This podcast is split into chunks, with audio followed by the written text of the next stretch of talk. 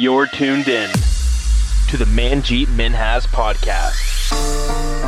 Welcome to the Manjeet Minhas podcast, a show where we sit down with different industry experts and leaders in business to hear about their journey, successes, and challenges that they've faced along the way.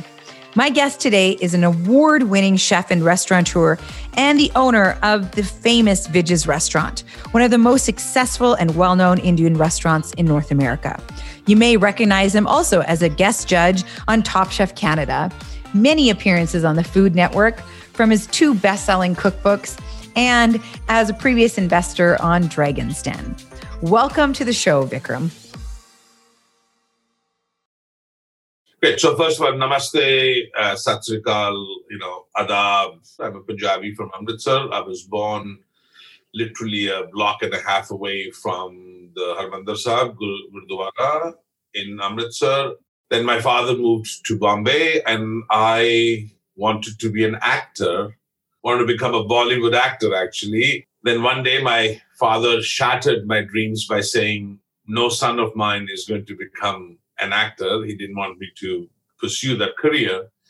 And I decided uh, to, uh, you know, pursue this restaurant line, which I loved, always cooking. You know, I was always the performer at home. And when my aunties and uncles would come over to the house, you know, I, I would love to chit chat with them. Chai, biscuits, and gossip go a long way, you know that's unique that um, I feel an Indian boy born and raised in India that not only had interests in uh, the kitchen, but also cooking, uh, but then your family deterred you away from Bollywood. But then the restaurant business was something that even seemed like an option back then. But there is a little bit of a, a story behind it. In 1984, our government at the time, Indira Gandhi, had attacked Harmandir Sahib on June 10th, and there was a Blue Star operation that took place. So India was in a really tough economic position, and youngsters like us who were 18 and 19 didn't really have much hope. There was a lot of corruption, there was a lot of fighting, there was a lot of interracial fighting between the Sikhs and the Hindus and everything else, which I totally despised and I hated it because all my friends were Punjabis, you know, they were all Sardars, they were all Sikhs, they were all of them. And I, I never believed that we were any different just because one had a, a turban or a pug and I didn't didn't mean any different. I never perpetuated it. And, and I, I've always hated that element of, um, uh, of uh, you know, being told that you're this or you're this or you're that. And I've always believed that you're always a global citizen. So there was a turmoil happening. And at the time, I had just finished my degree, and there was really nothing much to do. Either I could have sat on my father's shop and, and become a cloth merchant, or an opportunity came about in Austria to say, you can go and do hotel management and study there. So it's not that at the time they knew what we were going to, I was going to go and do. I just loved it. So I, I just basically wanted to get out of the country first and then figure out my ways of what I wanted to do. You know, it was just freedom to get away from the racial discrimination, the racial hatred that was happening, the the sadness of uh, the sadness of what the country was going through. You know, the turmoil of the economic conditions were so bad. So at that time, that is what had happened. Then, when I went to Austria and I became a chef, then I realized that my passion was people. I love people. I love cooking for people. I love uh, feeding people. I love welcoming people. And so that veered me into the right direction of saying, this is my calling. And the funniest part of this is at 5.30 when the restaurant opens, I've always thought of it as a theater, that the curtains are drawn, the restaurant is open, the theater begins. The clink and the clang of the kitchen and the welcoming of the people happens. So, for all my father's dreams of me not becoming an actor, one way or another, you still got your stage. I am performing every single night at 5:30. So it is kind of hilarious, and that's what I would tell any young entrepreneur or a chef or anybody saying, just follow your passion. Just do what you feel like doing That's interesting. Yeah, I I agree because I like that you didn't know what was happening, but you knew where you were. That there was a lack of opportunity. You know, it was, and, and I think most immigrant stories are like that, right? My dad's story is the same thing. He was 21, um, you know, in, in mid 70s, and he left India, same thing, to come to Canada to pursue a life as he thought an engineer, but just a, a life that had more opportunity in this country also know where it would end up and you know started in the sawmill and then okay ended up um, being an engineer as, as, he dreamed but i think that it's really fascinating uh, to, to somebody like me who's born and raised here to really not understand that lack of opportunity because you know, here we're born with so much opportunity. It's just about actually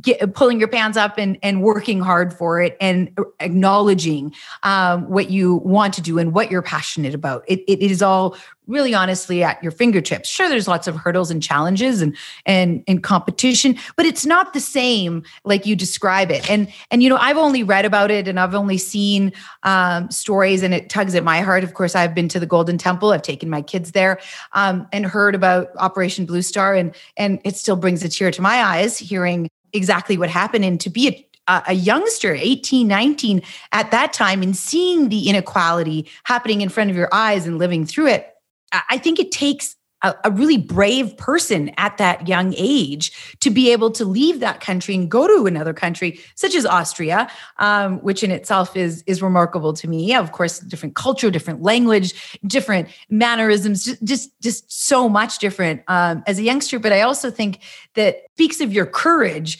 um, when I look at what you've been able to do so far in your life at all the opportunities that you have taken and taken the courage to take on those. When I talk about that, when you went to Austria, then what made you think that you wanted to focus on Indian food? And when you came to then Canada after, because I think a lot of people then get stuck just doing what's mainstream rather than being unique, because that too took a lot of courage to try something a little bit different.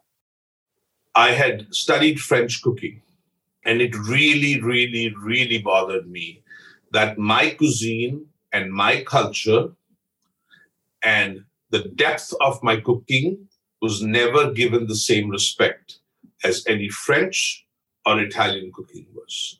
I was considered brown and I was considered ethnic. And that meant I should be cheap and cheerful rather than. So the French you know, they could take the Indian dishes, uh, take, they could take the French dishes and present it beautifully and charge 30 bucks for it. Whereas Indian food is one of the worst cuisines to present because it's brown, browner, brownish. You know, it's like it's the same color. So, how do you present Indian food beautifully? Because you present it with a lot of love and passion. I I felt that my cuisine had not been given the respect, and I fought for that respect. Why did I do Indian food? Is even though I had French culinary background, is because my time had come to represent my cuisine, my culture, my history, my background, my country of birth properly and get the respect that I wanted from the other chefs and not be considered as just a brown chef. Because when I was studying in Austria as a brown person, I wasn't allowed to cook main courses. I had to just make salads and schnitzels and because because I was brown and I was Indian, you know, and so when I came to Canada and I, I had this platform to to be who I am, uh, you know, I I wanted to take that platform. I didn't want to, anybody to pigeonhole me and say he's Indian food. I wanted to say that's why if you actually look at it, it's called Vij's, Vikram Vij. That's my last name. It doesn't say authentic cuisine of India. It doesn't say Taj Mahal. It doesn't say Vaheguru. It doesn't say any of that stuff because I wanted people to respect me. That you come to Vikram Vij's house. It's like if I come to Manjeet Minhas's house, that's all I want. It, I don't. Your background, the color of your skin doesn't matter to me because, and that's what I wanted. I wanted people to enjoy my food. So, in in all seriousness, the reason was um, is because I was fighting for my own foothold in the culinary world. And that's why I would mingle with all the chefs that were non Indian in the sense I would go and infiltrate into the right markets and talk to the great chefs. You know, Michael Noble, who ha- in Calgary, who has a beautiful restaurant. He, he he was one of the beginning ones he saw, and he brought all these chefs to the restaurant, and we've been friends uh, ever since then um, because uh, he saw that you know I wanted to bring awareness to it. So why did I do Indian food? Is because I wanted to bring awareness to it. I wanted people to respect my culture, my cuisine as much as they could respect Italian, French, and I say this every cuisine in this world is very diverse. Whether you're from Iran, whether you're from Guatemala, whether you're from Chile, whether you're from uh, you know France, they all have nuances.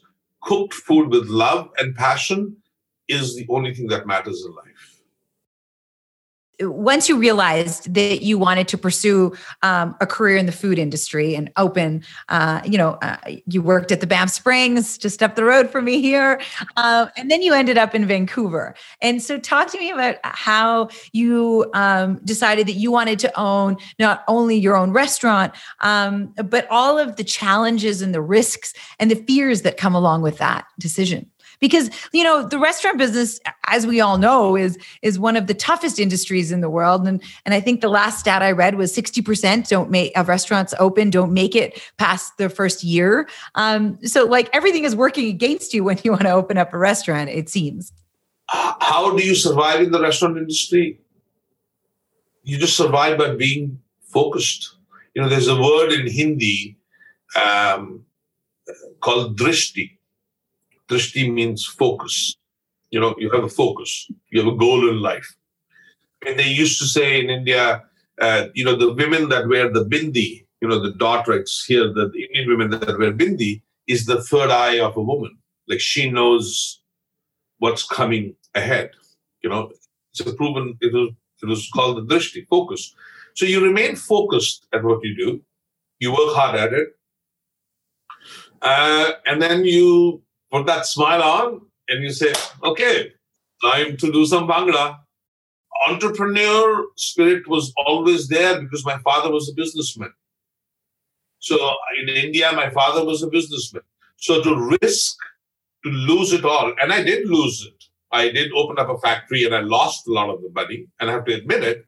Um, but then I regained it back again.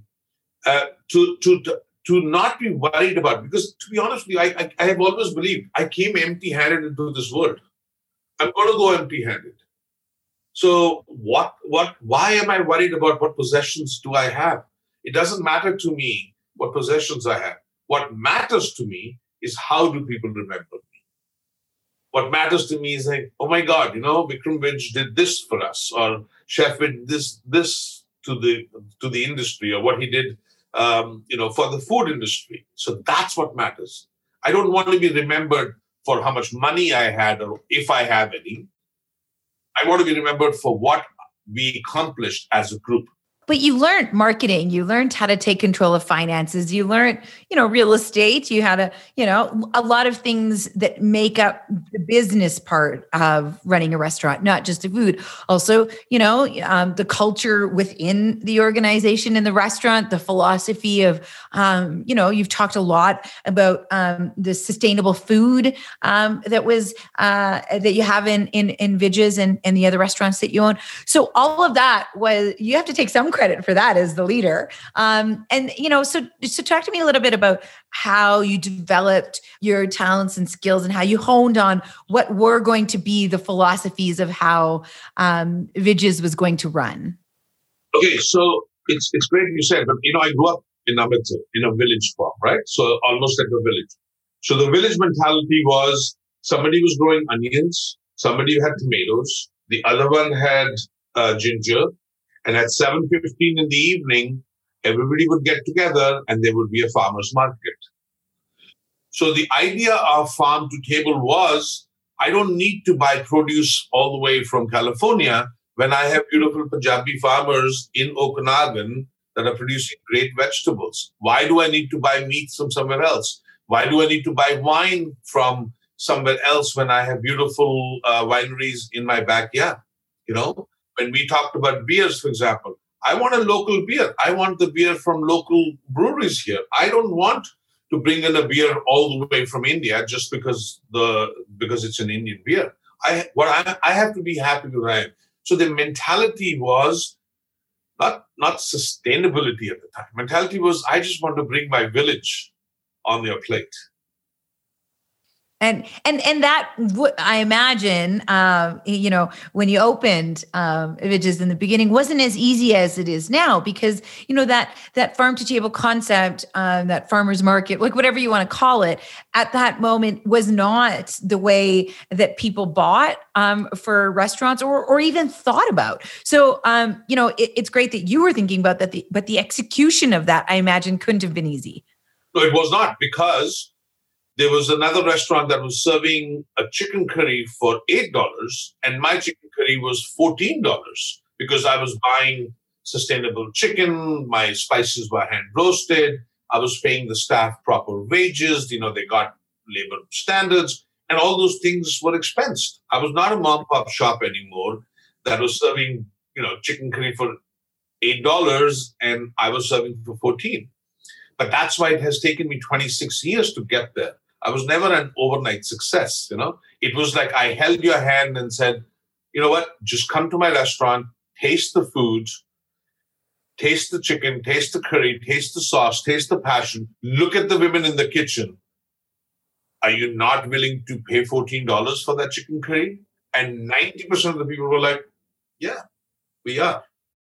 And I'm very proud to say that my Canada is that country that is okay paying a little bit more for something as long as it has a purpose. And the purpose was that those Punjabi women in my kitchen could send their schools kids to proper schools, that their sons and daughters could become doctors and engineers and lawyers and whatever they wanted to. And that came from the fact that so it was very tough. It was very tough. And I was totally belittled all the time.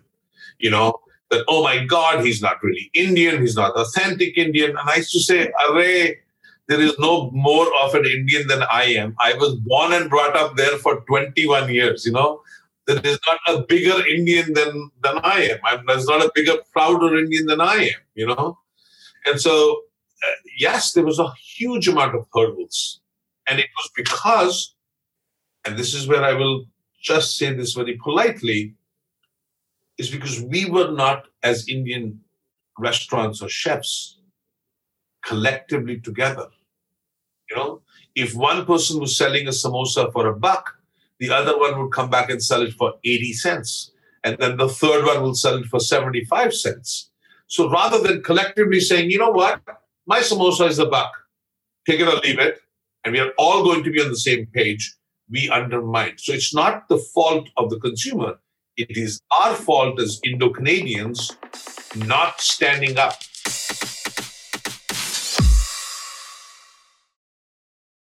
You must have decided that it's going to bed at night. I imagine many nights kept you up to say, okay, what if I can't pay payroll tomorrow? What if nobody shows up at the door? And I think it's important for people to understand always, like you say, you weren't an overnight success. And the massive lineups, which I too have waited in before we knew each other outside of Vij's to get in, didn't happen, you know, year one and year two. It was a buildup for people to discover the massive, not only success that Vij's was, but how awesome the food and the service really was. And that it was Indian, but with Vikram's flair and his team's flair the fear that you must have had the determination to stick to the philosophy. Um, tell me how you um, you decided and why you decided that you were going to stick to it despite all the fears. My breakaway point in 1994 when i first opened the restaurant was $100 a day. If i sold 100 bucks a day i knew i was going to survive. And some days manjeet i would do $96, $95, $97. And I was worried next morning how I was going to make the payroll because next day I had to earn $103 in order to pay for the 97 shortfall of it. Uh, and you know what I would do, Ajit? I would go to the cash register at the end of the night and I would ring in $4 of naan just to feel good, to get over that $100 mark. Because next morning, I would wake up and say, I did 100 bucks, even though I knew I only did $96. That motivated me to get up in the morning and not feel dejected by saying, oh, I only did 96. It was like, oh, I did 100. I did 100. I did 100 because my cash register showed 100, even though in my heart of hearts it did. So you play as an entrepreneur, you play these tricks in your mind in order to get to the next step. Because if you don't, as a leader, and you become like slouch, then the team feels it. So you need to go out there and say, yeah, we'll be fine. We'll be okay. We'll be good. We'll be okay. You know, we'll be fine. So where, how, how does this manifest down the road? Sticking to it and saying, this is who I am. Take it or leave it. Of course, you learn. Of course, you change. Of course, you do things differently. But at the core and the essence of Vikram Vij and of Vij's is this entrepreneurial spirit of, you know what, I'm going to do what I'm going to do in order to survive. And so if I have to get back into the kitchen and scrub some pots, I'll do it. If I need to get back behind the line and do it, I will. The, the past few years have been volatile for many people. And there's been so many social issues that have a spotlight on them. And you have also talked about some of them, it, particularly diversity and inclusion. And so, why do you think that it's important for companies more than ever now? It's always been important, but it's getting the spotlight that I feel it deserves. And and so, why do you think that um, it's important? It's important because I'm an immigrant. It's important because I came here with nothing in my hand. I was accepted. I was given the love. I have a nose ring. I have an earring. I have toe rings. I wear jewelry and I'm not judged for my preferences. As long as I'm not judged and I'm given the same respect, I want to say the same respect to the other person. And that means inclusivity. That means gender equality. That means gender neutral. It, we need to stop thinking of what the other person is doing and who they are sleeping with. Who cares? What they do with their lives is what matters how they behave and what they are, what kind of a human being they are is, is what matters. And so why is inclusivity so important to me is because I was not included for such a long time. In my cooking schools and formidable, I, I was always the the token brown boy, you know, the token brown guy who's asked to. So why it is so important for me? Why it is important is because I've gone through that. That's why I think for me, racism has to stop. We cannot allow racism or hatred or prejudice against any human being in this country or anywhere else in the world. We need to make sure that happens. So that's why it's so important to me because when you've gone through it yourself, you never do it to anybody else. Very true. That's very true. I, I would agree with you there. I think that that hatred and i think that we all can band together whether it's happened to us directly or not or our you know family or our immediate community i don't have any more questions is there anything else that you wanted to chat about i wanted to ask you and i'm glad you gave me this platform to to ask you that question how did it feel to be the first well i guess a second indo-canadian to be a dragon and the first female Indo Canadian dragon. Well, I think you're being um, a little nice, um, but I, I would say, listen, first and foremost, publicly and privately, I always say I thank Vikram for breaking the color barrier on the show. That it took way too long. It took nine years for a, a dragon to come on the panel that represented and looked like this country did. It took too long. I'm glad it happened. And I'm glad that it was you that broke that color barrier and that sat in that chair um, to, to not only talk about and be who you were.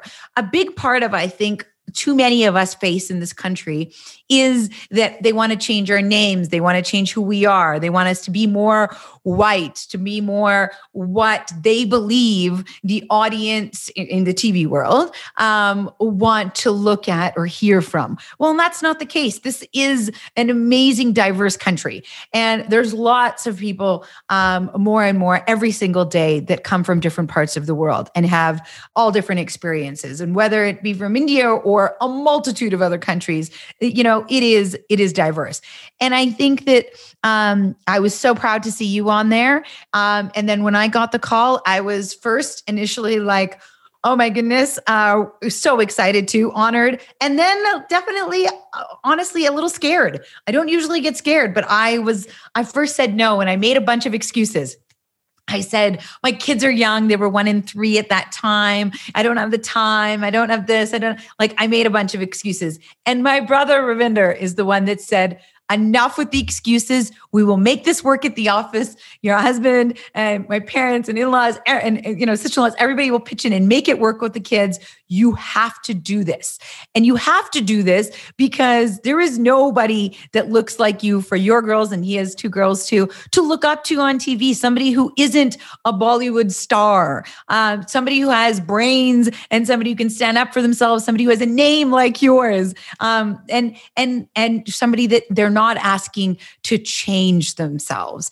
And so that's something that was really important to me. Um, and so yeah, I went and I have been glad and happy that I got that push. Actually, so much so that he didn't. act, He knows me so well, not only by being my brother but also my business partner. That he knew that when I said yes originally to go just to Toronto for the screen test, never mind, you know, anything else. That he knew that there's a chance that I would go and not actually go to the screen test.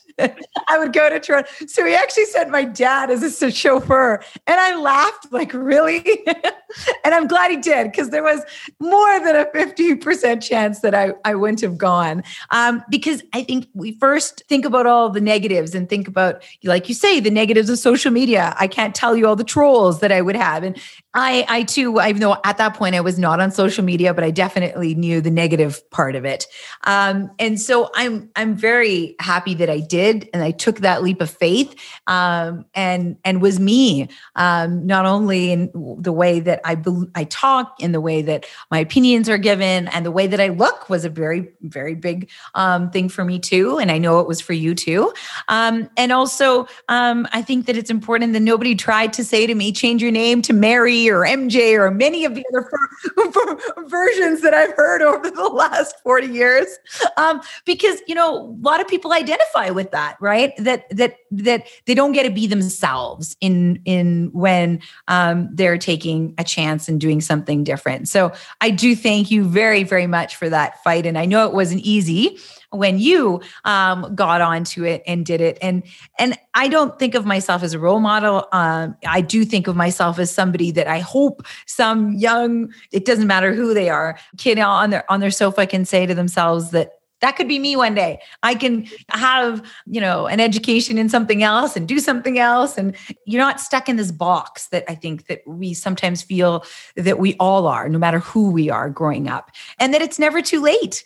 I think that you know sometimes we think that once we get married or have a family or pick a career um, that we've kind of chosen our path. And i and i i definitely um, have discovered that not necessarily the case as I said, it's not about the how much money somebody has amassed. It's what somebody can say what you did. If a line cook sitting at home can say, if Vikram Vij as a line cook can become a dragon, so can I. That is the inspiration that we need to give. If somebody can say, a woman of color can become a dragon, so can I. That is an inspiration. And that's what we need to do. When initially, when I was, you know, we were talking about it, and if you see on the show, I'm not wearing socks. Uh, and I'm wearing my Indian kurta that I got from Frontier Cloth House in Mississauga. But it, it was more, it was more the fact that I felt that Canada had arrived, that I could be who I am. I didn't need to pretend. I didn't need to change. And I think that to me is fundamental of what we are as Canadians.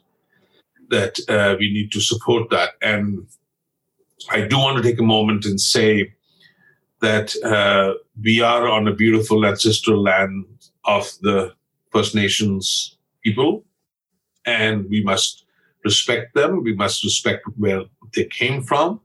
And it is very important today to recognize um, that this was this was their land. And, and and just to respect it. And every time that happens, every time we do a talk or anything else, to just respect the land that God gave us and, and, and, and be happy and be proud of it. So I don't have any more questions for you. I just have the fact that I I wanted to just share that I am really thoroughly honored to a do this podcast with you, and b um, that you have done so well for yourself. Love to the family, love to the girls. Sat Sri Akal to your father. Thanks for listening to today's episode. And thank you, Vikram, for coming on today's show today to talk about your journey. If you like what you heard, please consider rating us on iTunes. Be sure to follow the show to hear new episodes as soon as they come out. I'm Manjit Minhas, and we'll see you on the next one. Cheers.